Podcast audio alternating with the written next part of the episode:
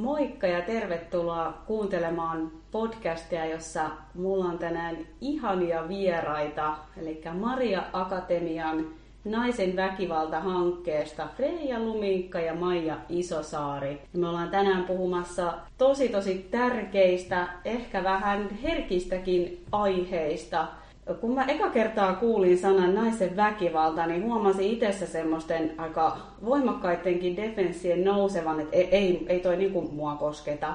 Että se oma väkivaltakäsitys oli just sitä, että, että se tarkoittaa aina jotain aika rajuakin perheväkivaltaa. Ja onneksi uskalsin mennä ennakkokäsityksieni läpi ja, ja alkaa tutkia vähän tarkemmin, että mitä se oikeastaan on.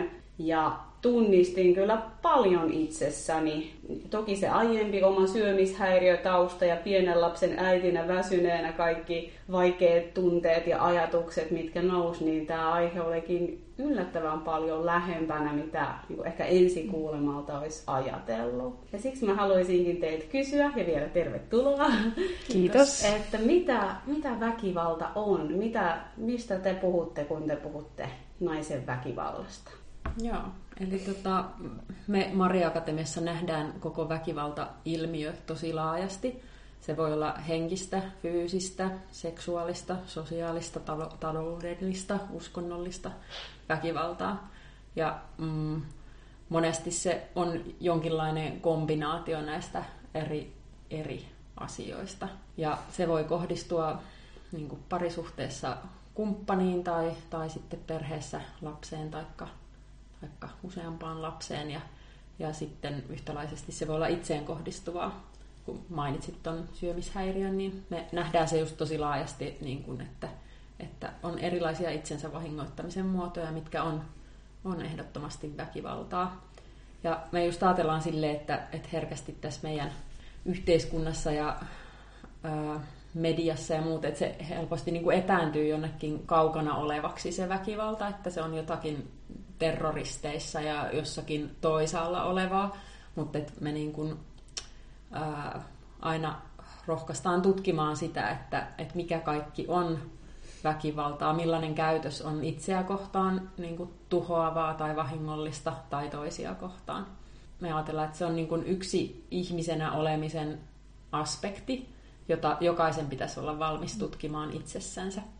Että se väkivalta niin kuin sisältää pitää sisällään niin kuin vihan ja aggression tunteita, jotka niin kuin äityy väkivallaksi sitten joissain tilanteissa.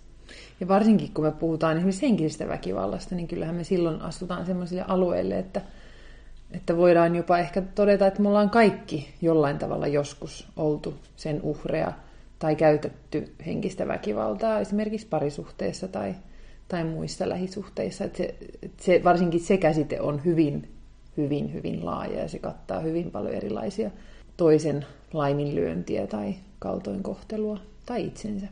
Mutta on tosi tärkeää mun mielestä vielä, miten tuota Freija sanoit siitä, että kaikkien pitäisi pystyä katsomaan sitä kohtaa itsessä ja tai ehkä aika radikaali lause, mutta tämä on jotenkin mulle kolahtanut, että, että meissä kaikissa on niin potentiaali pahaan. Mm. Ei ole hirveän ylevä lause, mutta mm. mä jotenkin uskon, kun sanotaan, että, että pidä, koita pitää sitä sun varjoa sun edessä, koska jos mm. sä pidät sitä siellä piilossa, niin se pääsee aika herkästi sieltä alitajunnan kautta toimimaan. Eli onko kyse just sellaisesta, että, että harjoitellaan niin hyväksyä itsessä olevia vaikeitakin impulsseja ja tunteita vai mitä, miten te teidän mm. työssä toimitte ja käsittelette? Varmaan se, se, että päästään siihen hyväksymisen vaiheeseen, niin ehkä se, sitä edeltää kuitenkin monenlaisten muiden tunteiden kohtaamista, johon liittyy esimerkiksi häpeä siitä, mitä on tehnyt tai, tai mitä itselle on tapahtunut, ja myöskin sitä ylipäätään sitä tutustumista siihen, että, että minussa on hyvin paljon erilaisia puolia, jotka niin kuin tietyissä tilanteissa saattaa yllättää itsensä, että miten, miten olen käyttäytynyt itseäni tai toista kohtaan. Että ehkä se, se, se on niin kuin vaiheittaista, jotta sitten lopulta päästään siihen hyväksymiseen ja, ja sitten vielä sen jälkeen siihen vastuun kantamiseen siitä, että, että minussa on myös niitä pimeitä ja varjoisia puolia ja, ja miten, mä, miten mä niiden kanssa toimin omassa elämässäni. mehän ei missään vaiheessa niin kuin hyväksytä väkivaltaa. Me aina ajatellaan sille, että, että sitä väkivaltaa ei hyväksytä, mutta, mutta se ihminen nähdään ja hyväksytään täydellisesti niin kuin meidän asiakastyössä. Että me pyritään ohjaamaan just siihen ää, terveeseen tapaan ilmaista niitä vihan ja aggression tunteita. Että se ei ole jotain, mitä, mitä pitäisi niin kuin leikata elämästä pois, vaan että se mm. se on osa ihmisyyttä, että me koetaan mm. myös sellaisia vaikeita tunteita ja että sille pitää olla tilansa ja väylänsä. Ja aika usein siinä asiakastyössä se menee, niin kuin, menee omien ää, tunteiden ja tarpeiden tunnistamiseen että mikä siellä niinku sen väkivaltaisen reaktion takana on sellaista, että mitä sä oot niinku jättänyt sanomatta tai et ole tullut kuulluksi tai nähdyksi tai että et ole saanut ilmaistua itseäsi mm. niinku jossain asiassa, että sä oot joutunut turvautumaan sellaisiin niinku voimakeinoihin, oli se sitten henkistä tai fyysistä. Voidaan ajatella niin, että aggressio ja viha ja että ne on yksiä niin tärkeimpiä tunteita itsensä tutustumisessa. Eli ne, ne ne tuo mukanaan tosi tärkeitä asioita siitä, että mikä on mulle niin tärkeää, tässä kohtaa mä aivan raivostun, että joku semmoinen raja, mikä on nyt ylittynyt. Että tavallaan niin kuin sitä kautta pääsee kyllä hyvin syvälle niihin omiin tarpeisiin ja, ja toiveisiin, mitkä, mitkä silloin niin nostaa päätänsä, koska ne ei ole täyttynyt ja niiden mukaan ei ole kyennyt tilanteissa toimimaan. Mielestäni Maija sanoi aiemmin tosi hyvin, että, että silloin kun se tavallaan tunne johtaa väkivaltaan, niin se tunnesäätely on jollain tavalla pettänyt. Mm. Ja ehkä siinä on taustaa sit ollut sitä, että on pitkään niellyt jotain tarpeita tai yl- mm. antanut omien rajojen ylittyä. Ja, ja sitten jossain kohtaa se paine kattilan paine ei vaan enää pidä ja, ja niin kuin kuohuu yli. Mm. Niin tota, tuleeko teidän asiakkaille yllätyksenä se, se oma vaikka viha tai aggressio tai jopa se väkivaltaisuus? Onko se sellaisia tilanteita, että en mä ollut sellainen ihminen, ei mun pitänyt olla sen tyyppinen? Mm. Joo, kyllä aika usein asiakkaat meitä lähestyessään niin kuvaa sitä, että se on tullut tosi puskista tai että, että tota, ei ole aiemmissa ihmissuhteissaan tai aiemmissa elämänvaiheissa on reagoinut niin kuin voimakkaasti vihalla ja aggressiolla ja väkivallalla. Ja sitten, että kenelle se on mikäkin sitten kulminaatiopiste, että, että onko se niin kuin joku ruuhkavuosia elävä äiti lapsen saatuaan tai että, että useampi lapsi ja semmoinen niin kuin kuormittunut tilanne, mikä on sitten ollut se laukaseva tai, tai sitten joku, joku ihmissuhde, mikä, missä on semmoinen niin kuin väkivallan dynamiikka vähän niin kuin puoli ja toisi. Että se on niin kuin myös, myös tota, että ne uhri, uhriuden ja tekijyyden rajat voi, voi niin kuin monella mennä silleen sekaisin myös, että, että on siinä niin kuin sekä uhrina että, että niin kuin itse väkivaltaa käyttävänä. Hmm. Et kyllä ne monille on semmoisia pelon hetkiä juuri sen takia, koska siinä jotenkin murtuu se, se kuva itsestä esimerkiksi ihmisenä, joka ei koskaan tekisi semmoista ja, ja tavallaan kadottaa hetkeksi itsensä kokonaan, koska ei tunnista itseään sen tilanteen keskellä, kun käyttäytyy väkivaltaisesti. Se on, se on pelottava ajatus, että onko mä nyt paha ja olisi niin varmasti houkuttelevaa tehdä sitten semmoinen tulkinta, että nyt mä oon läpeeni paha, hmm. kun sitten taas siinä ainakin ymmärtääkseni, mitä teidänkin työssä teette, niin menette hyvin syvälle ihan sinne lapsuuteen ja siihen, mm. että et, et, et, tavallaan mikä tämän kaiken taustalla on ollut ja puhuttekin paljon siitä, että nämä just uhrin ja tekijän roolit ei ole ihan niin mustavalkoisia, mitä helposti ajatellaan ja olisiko siitä, tai mua kiinnostaisi jutella siitä lisää vähän se, että, että miten tämä uhrin ja tekijän miten sen, sitä asiaa voisi katsoa syvemmin, koska ehkä semmoinen yleinen vähän mustavalkoinen käsitys on, että, että on, on se paha ja sitten on se mm. uhri. Ja sitten mm. ehkä jää katsomatta, että, että se tekijä on ehkä parhaillaankin myös itse uhri tai ainakin mm. joskus ollut. Mm. Mitä ajatuksia te siitä herää? No ensinnäkin tässä aiheessa kaikenlaisesta mustavalkoisuudesta luopuminen on tosi tärkeää, että, että just sen sen ymmärtäminen, että, että, että jokaisessa on ne, niin kuin se koko värien skaala. Ja, ja tota, se on kyllä meidän työssä niin kuin korostunut se havainto, että, että lähes sataprosenttisesti näillä meidän asiakasnaisilla on, on tota kokemuksia uhrina, väkivallan uhrina olemisesta, joko varhaisessa lapsuudessaan tai elämän niin kuin myöhemmissä vaiheissa.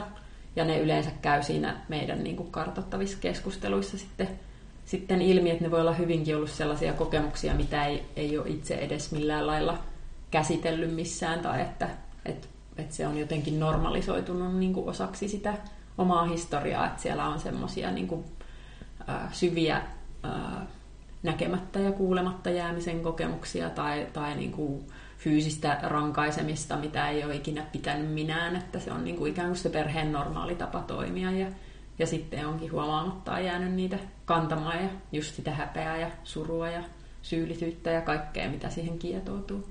Joo, ja se on tietysti, tavallaan se on, se on haastavaa itse tutkiskelua, palata niihin, niihin lapsuuden kokemuksiin ja ehkä joutuu jopa niitä jollain tavalla uudelleen kirjoittamaan itselleen, mutta että samalla myöskin meidän asiakastyössä näkyy se, että se, se on tavallaan myös osa sitä ihmisen kasvua, koska kun tulee tietoiseksi siitä, että mikä on se mun, mun kasvutarina, niin pystyy myöskin miettimään, että, että miten mä jatkan tästä eteenpäin, että haluanko mä esimerkiksi laittaa eteenpäin omille lapsille niistä samaa kasvatusperinnettä vai vai onko mulla mahdollisuus nyt tässä kohtaa tehdä iso suunnanmuutos ja, ja luoda toisenlaista, toisenlaista perheilmapiiriä omalle perheelleni esimerkiksi.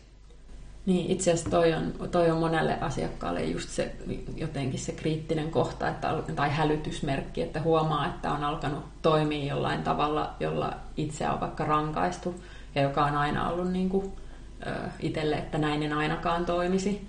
Oli se sitten vaan niin kuin jotenkin älytöntä ärjymistä tai, tai kovakouraisia otteita tai jotain muuta, niin, niin kuitenkin, että et, et monelle se on niin kuin toiminut mm. siinä hälytysmerkkinä, että et haluaa haluu itselleen apua ja haluaa oppia toisenlaisia toimintamalleja mm. ja on valmis katsoa sitä omaa historiaansa, että voi niin kuin valita toisin. Ja siihen mm. se koko meidän työskentely tähtää, että, että, että aina voi valita toisin ja että, että se on tosi olennaista, että alkaa kantaa vastuuta niistä kaikista tunteistaan ja teoistaan. Että ei mm. ole ikään kuin sen ylitse hyökyvän tunteen armoilla, vaan että, että, että voi niin kuin itse just säädellä sitä. Mm.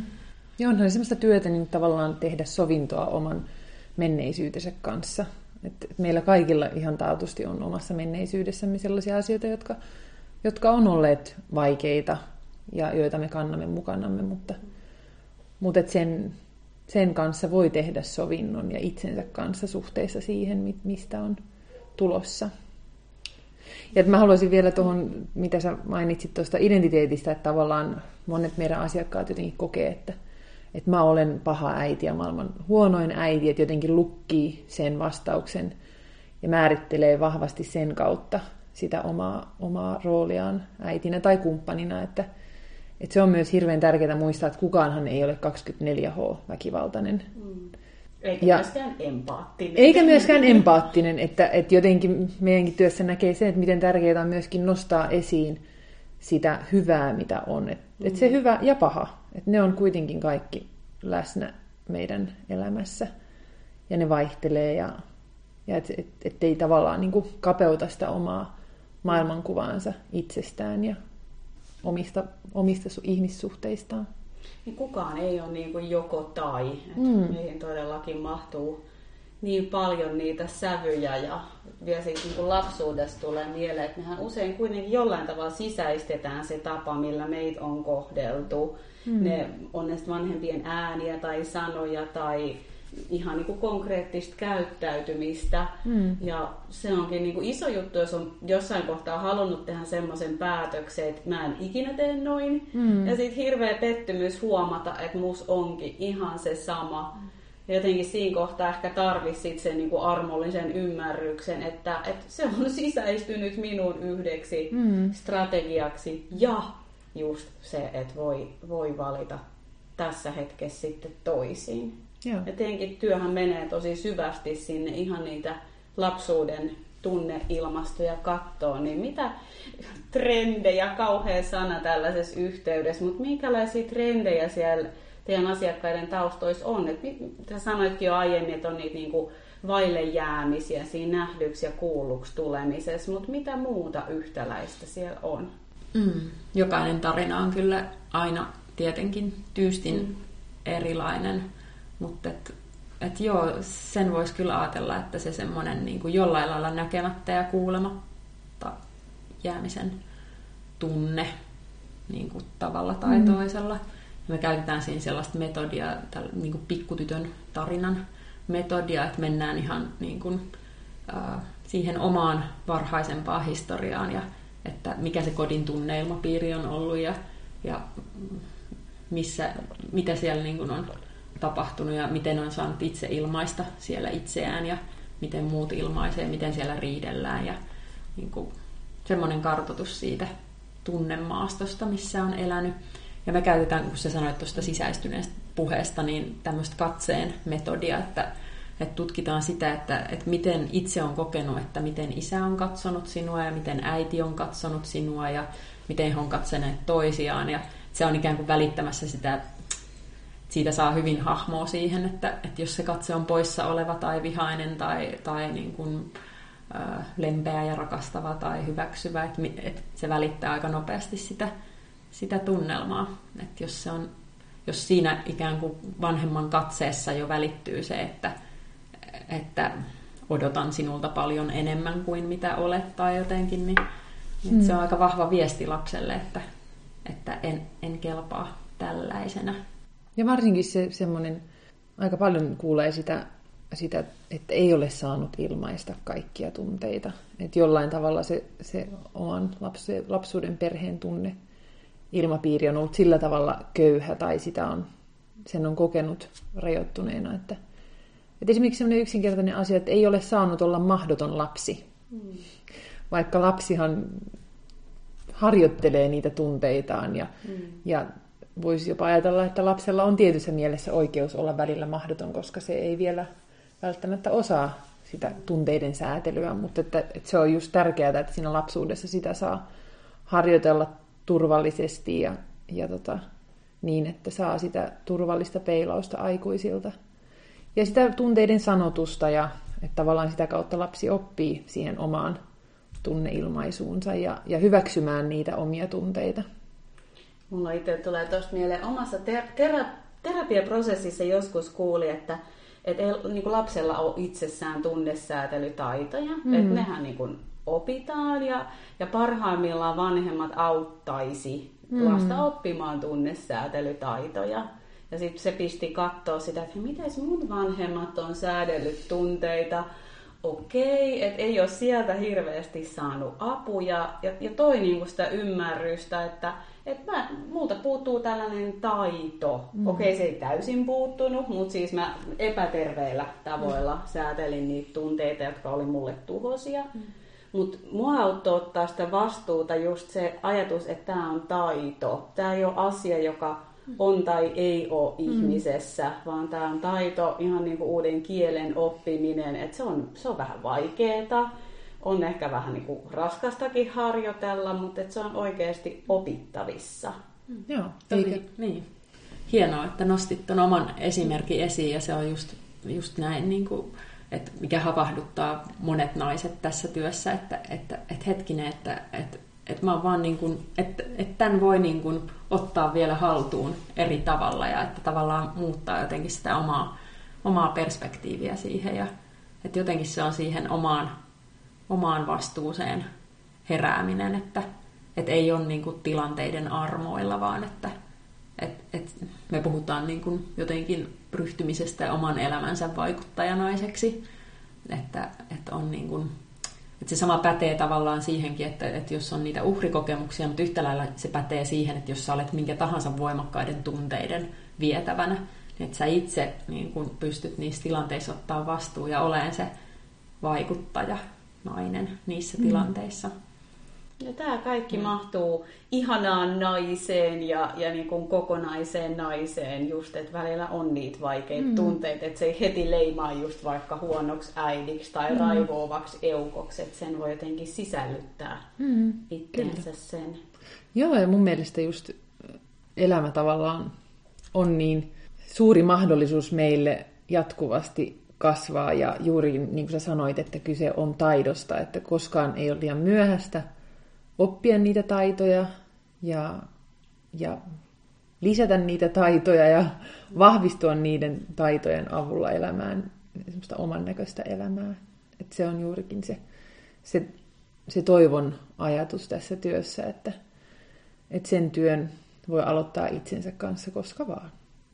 Mä haluaisin vielä kysyä tämmöisestä asiasta kuin, niin kuin naismyytti ja tämä, mitä, mitä ehkä yhteiskunta ja sosiaalinen media, joka on tietyllä tavalla vähän niin kuin ehkä räjähtänyt käsiin vaikuttajana. Minkälainen naismyytti tässä ajassa on ja, ja miten se heijastuu tähän teidän työhön?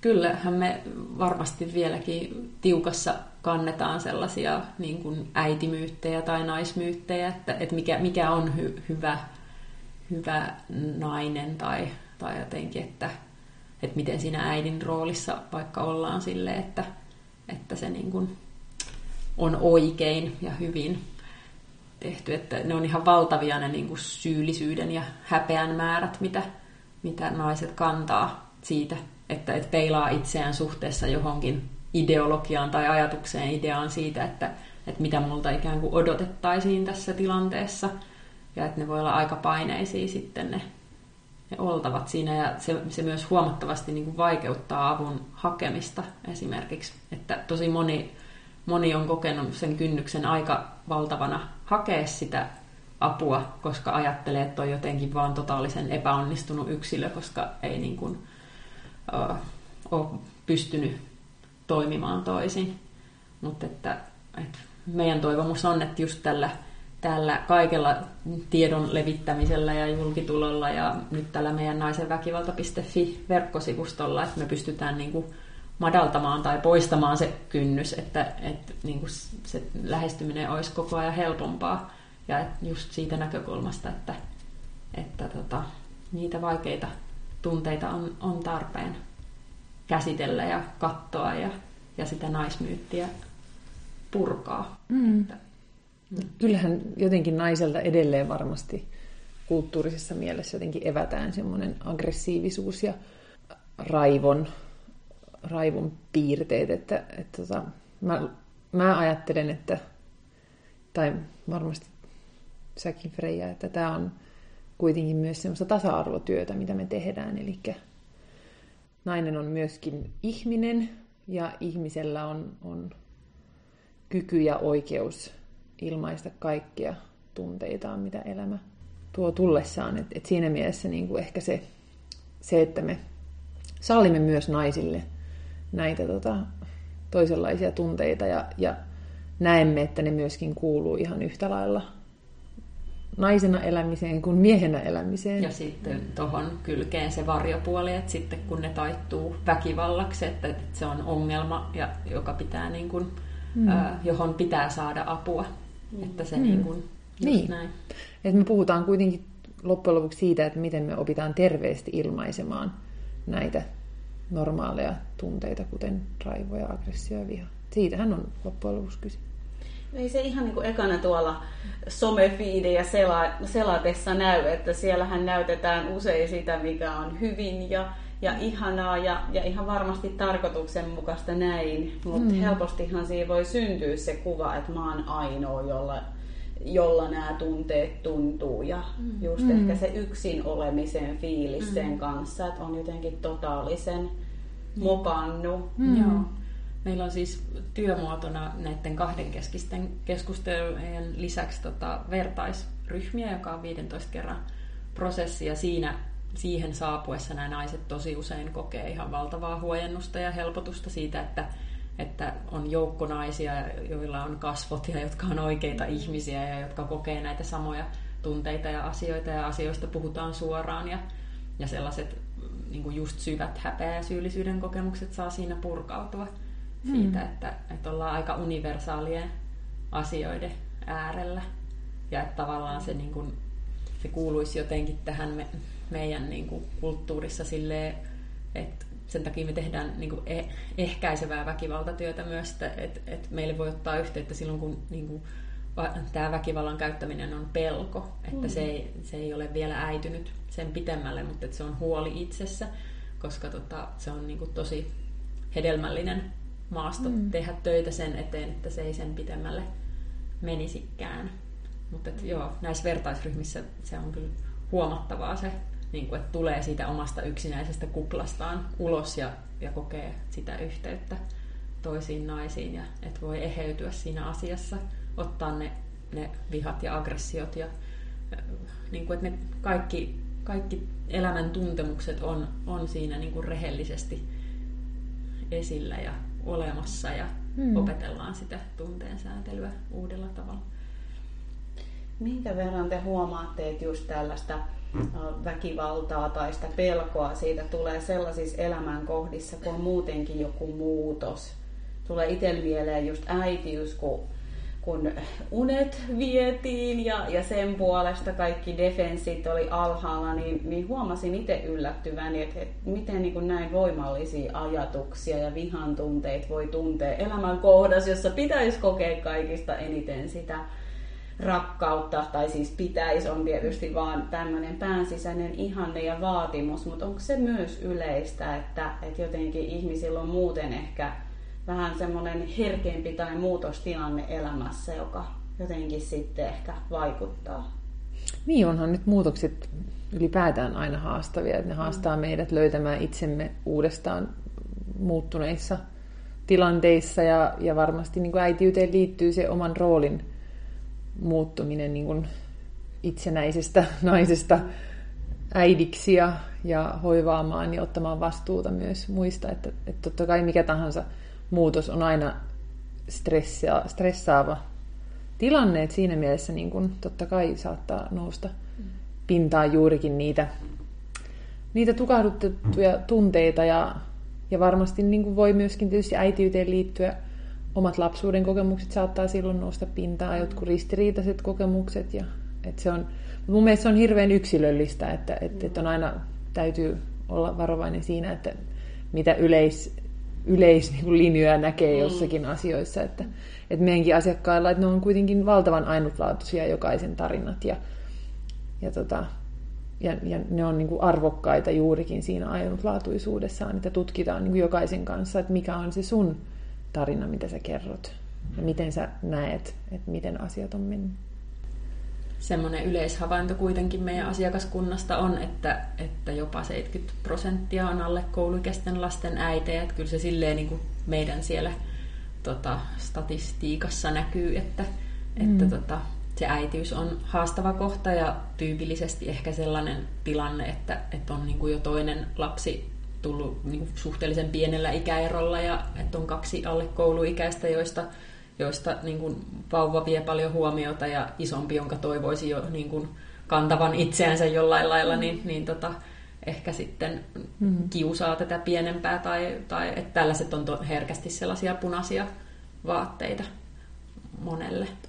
Ja mä luulen, että tämä kertoo myös siitä, että jotenkin äitinä on myöskin helpompi nähdä se sen oman toiminnan tuhoisuus esimerkiksi lasta kohtaan, että jollakin lailla äidit on kuitenkin kykeneväisiä siinä omassa tilanteessaan näkemään niin kuin toisen, toisen näkökulmasta ja asettua sen lapsen tilanteeseen ja nähdä, että, että nyt asiat eivät ole hyvin. Et, et jos mä esimerkiksi vertaan siihen, kuinka vähän meille tulee pari, parisuhdeväkivallan tekijöitä tai niitä, jotka on huolissaan omasta, omista tunteissaan siinä parisuhteessa, niin mä luulen, että välttämättä siinä kohtaa ei ehkä ole ihan kykyä nähdä sitä toisen näkökulmasta. Eli just sit siinä saattaa sekoittua ne uhriuden ja tekijyyden roolit ja voi ehkä jotenkin selittää sitä omaa käytöstään. Niin, oikeuttaa sillä itsepuolustuksellisuudella, että ikään kuin on puolustanut mm. itseään. tasavertainen mm. oleva mm. tilanne. Mutta että se, että meille tulee niin paljon näitä, näitä alle kouluikäisten lasten äitiä asiakkaiksi, niin se ei toki kerro siitä, etteikö myöskin parisuhteissa olisi väkivaltaa. Että ne ei vaan tällä hetkellä näy meidän asiakastilastoissa. Ruvetaan hei tota kohta lopettelemaan. Haluan kysyä teiltä molemmilta vielä, että mitä te haluaisitte sanoa tällaiselle henkilölle, joka vaikka pelkää itsessään, että hei, että, että mä pelkään, että, että mä oon väkivaltainen tai että on jo ollut. Mutta sitä ennen vielä niin tulee niin vahvasti tarve sanoa, että tulee niin semmoinen tunne, että te ette kyllä tuomitse, jos ihminen ottaa teihin yhteyttä ja pyytää, pyytää niin kuin apua, koska se on varmaan semmoinen tosi suuri pelko ja iso kynnys, just niin kuin vähän Freija aiemmin puhuitkin sille avun pyytämiselle, että nyt, nyt mut niin kuin mm. tuomitaan tässä. Onko teillä jotain, mitä te haluaisitte tästä vielä sanoa tällaisesta tuominnan ihmistä, ihmiselle, joka pelkää tuomituksi tulemista? Niin, kyllä meidän työn, työn keskiössä on ehdottomasti se arvostava kohtaaminen ja, ja pyritään myös asiakkaita ohjaamaan siihen itse arvostukseen. Oli ne teot ollut mitä tahansa, niin kuten aiemmin sanoin, että vaikka, vaikka ei niitä väkivallan tekoja voida hyväksyä, niin että se ihminen me halutaan nähdä ja, ja häntä ymmärtää ja tukea siinä omassa kasvussa. Että se on kyllä ehdottomasti meidän, meidän niin kuin ihan sitä työn ydintä ja se on tavallaan se meidän asenne, mitä me halutaan sitten asiakaskohtaamisissa joko chatin tai kahdenkeskisten keskusteluiden tai, tai ryhmän kautta välittää myös. Että se to, toivon näkökulma, että se on kaikkein kantavinta Mm, niin kyllä niin kuin siinä ensimmäisessä asiakaskohtaamisessa oli sitten puhelimitse tai, tai, tai chatissa, niin, niin jotenkin se, että, että meistä, meiltä tulee ihan aidosti se, se valtava kunnioitus sitä asiakkaan yhteydenottoa kohtaan. Että se on, se on semmoinen valtavan iso vastuun oton askel. Ja kun asiakas kokee, että, että häntä on, hänessä on nähty kunnioittavalla arvostavalla tavalla se, että hän on ottanut vihdoinkin vastuuta sen ensimmäisen isoimman askeleen, niin siitähän lähtee valtavat voimavarat liikkeelle asiakkaassa niin kun jatkaa sitä, sitä matkaa kohti, kohti vastuuta. Ja ei tarvi olla siinä yksin, että saa, mm. saa tukea, vaikka se vastuu lopulta itsellä niin kuin onkin. Mutta ei, ei tarvitse jäädä yksin. Niinpä. Sitä palautetta monesti saadaan, että, että moni kokee sitä helpotusta jo siinä vaiheessa, että on saanut otettua yhteyttä, että oli sitten ää, niin kuin mm. mitä kautta tahansa saanut tiedon palvelusta, niin, niin se, että, että joku ottaa vastaan ja kuulee ja saa sanoa ne vaikeimmatkin tunteet ääneen, niin se huojentaa. No mutta mitä te haluaisitte sanoa ihmiselle, joka, joka miettii, että apua, että mua pelottaa vaikka se mun oma aggressio, tai mitä teille tulee mieleen, mitä te haluaisitte sanoa tällaiselle naiselle? Hmm. Tämä on se tyypillinen tilanne, joka tulee, meillä on siis naisenväkivalta.fi-sivustolla chat-palvelu auki kolme kertaa viikossa ja sitten myös puhelinpalvelu avoin linja. Maria Akatemian sivujen kautta, niin tota, ähm, se on se tyypillinen tilanne ikään kuin, että, et, et, että asiakas sillä huolellansa, huolen kautta lähestyy, että on hyvin huolissaan siitä omasta aggressiosta. Ja me ajatellaan niin, että, että toki on olemassa, olemassa niin kuin tilannetta helpottavia niksejä ja rentoutumiskonsteja ja hengitysharjoituksia, ja ne voi olla osa prosessia, mutta tota, meillä ei ole tavallaan sellaista niksipakettia, millä se olisi niin kuin, että näin ja näin ja näin, vaan että me kannustetaan aina siihen syvempää itsetuntemustyöskentelyyn. Tässä ammattilaisen kanssa tuetusti ja kohti sitä vertaisryhmää, jossa saa sitä syvempää peilausta asioihin, että monesti niillä asioilla on syvät juuret ja, ja se on niin kuin, palvelee parhaiten, että, että sitten antautuu sille tutkimusmatkalle, että, että voi kasvaa toi, niin kuin mm. ottamaan vastuuta just niistä kaikista tunteista. Niin, ja varmaan se, että, että ei tarvitse jäädä yksin. Että me uskalletaan kohdata ja, ja meidän työssä pääsee kohtaamaan turvallisesti itsensä ja näissä vertaistukiryhmissä myös muita naisia.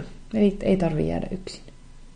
Toisaalta vielä se vaan, että, että, niin kuin, että, ne, just, että nämä kaikki tunteet on ihmisen tunteita. Joku ihminen minua ennen on tuntenut tämän tunteen, joku minun jälkeen tulee tämän saman tunteen tuntemaan, joku tuntee Joo. tätä samaa karmeita tunnetta juuri nyt. Mm. Ö, että se on, se on osa ihmisyyttä, mutta sitten just tämä, että, että missä ne asiat kääntyy ongelmalliseksi, niin, niin on tosi tärkeää hakea itselleen apua ja siinä ei ole mitään häpeällistä. Että meistä mm. kaikki tarvii toisinaan kasvukumppaneita. Että, mm. Just näin. Se on jotenkin suomalaisessa yhteiskunnassa herkästi se semmoinen liika yksin pärjääminen, mistä me voitaisiin päästää irti. Että, että voi ihan, ihan hyvillä mielin hakea apua itselleen, mm. kun huolettaa. Kyllä. Ja siis todella hienoa, että teidän palvelut on siis maksuttomia, että suosittelen kyllä tosi lämmöllä ihmisiä hyvin, hyvin, hyvin pienellä kynnyksellä ole yhteydessä ja tutustuu. Eli naisenväkivalta.fi oli teidän sivustot ja oliko niin, että teillä alkoi tämmöisellä jolla, joko niin kuin ihan henkkotapaamisella tai sitten Skypen välityksellä oli, oliko 3-5 ja sen jälkeen mietitte ryhmävaihtoehtoa. Joo, nimenomaan. Eli, Joo. eli naisenväkivalta.fi-sivuston kautta pääsee chatin kautta keskustelemaan päivystäjän kanssa ensiksi jakamaan sen asiansa ja siinä sitten ohjautuu näihin kahdenkeskisiin keskusteluihin, jotka on siis Tampereella ja Helsingissä asuville meidän ihan toimipisteissä, mutta sitten muualta Suomesta tai ulkosuomalaisille niin videovälitteisesti. Ja samoin sitten ne vertaisryhmät niin, niin tota, onnistuu sekä verkon kautta että paikan päällä. Ihan tämmöinen pikkujuttu, että ei tarvitse skypeä edes. Että me ei ollaan niin kuin teknisestikin Joo. haluttu mahdollistaa se, se että Joo. hyvin niin kuin helposti me saadaan luotua se videoyhteys. Että ei tarvitse muuta kuin tietokoneen Just. tai tabletin ja, ja sitä kautta sitten saa yhteyden Tosi hyvä. Ei tarvitse kirjautua mihinkään tai Ei. hommata salasanaa. Tai olla muutenkaan mikään erityinen tekniikan guru, että hyvin, hyvin matalalla kynnyksellä niin mm. kaikin puolin. Tosi hieno kuulla. Me tota, tehdään teidän kanssa vielä toinenkin podcast, eli jatkoa on tulossa. Silloin käsitellään tukahdutettuja tunteita. Ja mä kiitän teitä tässä kohtaa jo tästä antosasta keskustelusta. Kiitos ja jatketaan. Kiitos, Kiitos. sinulle.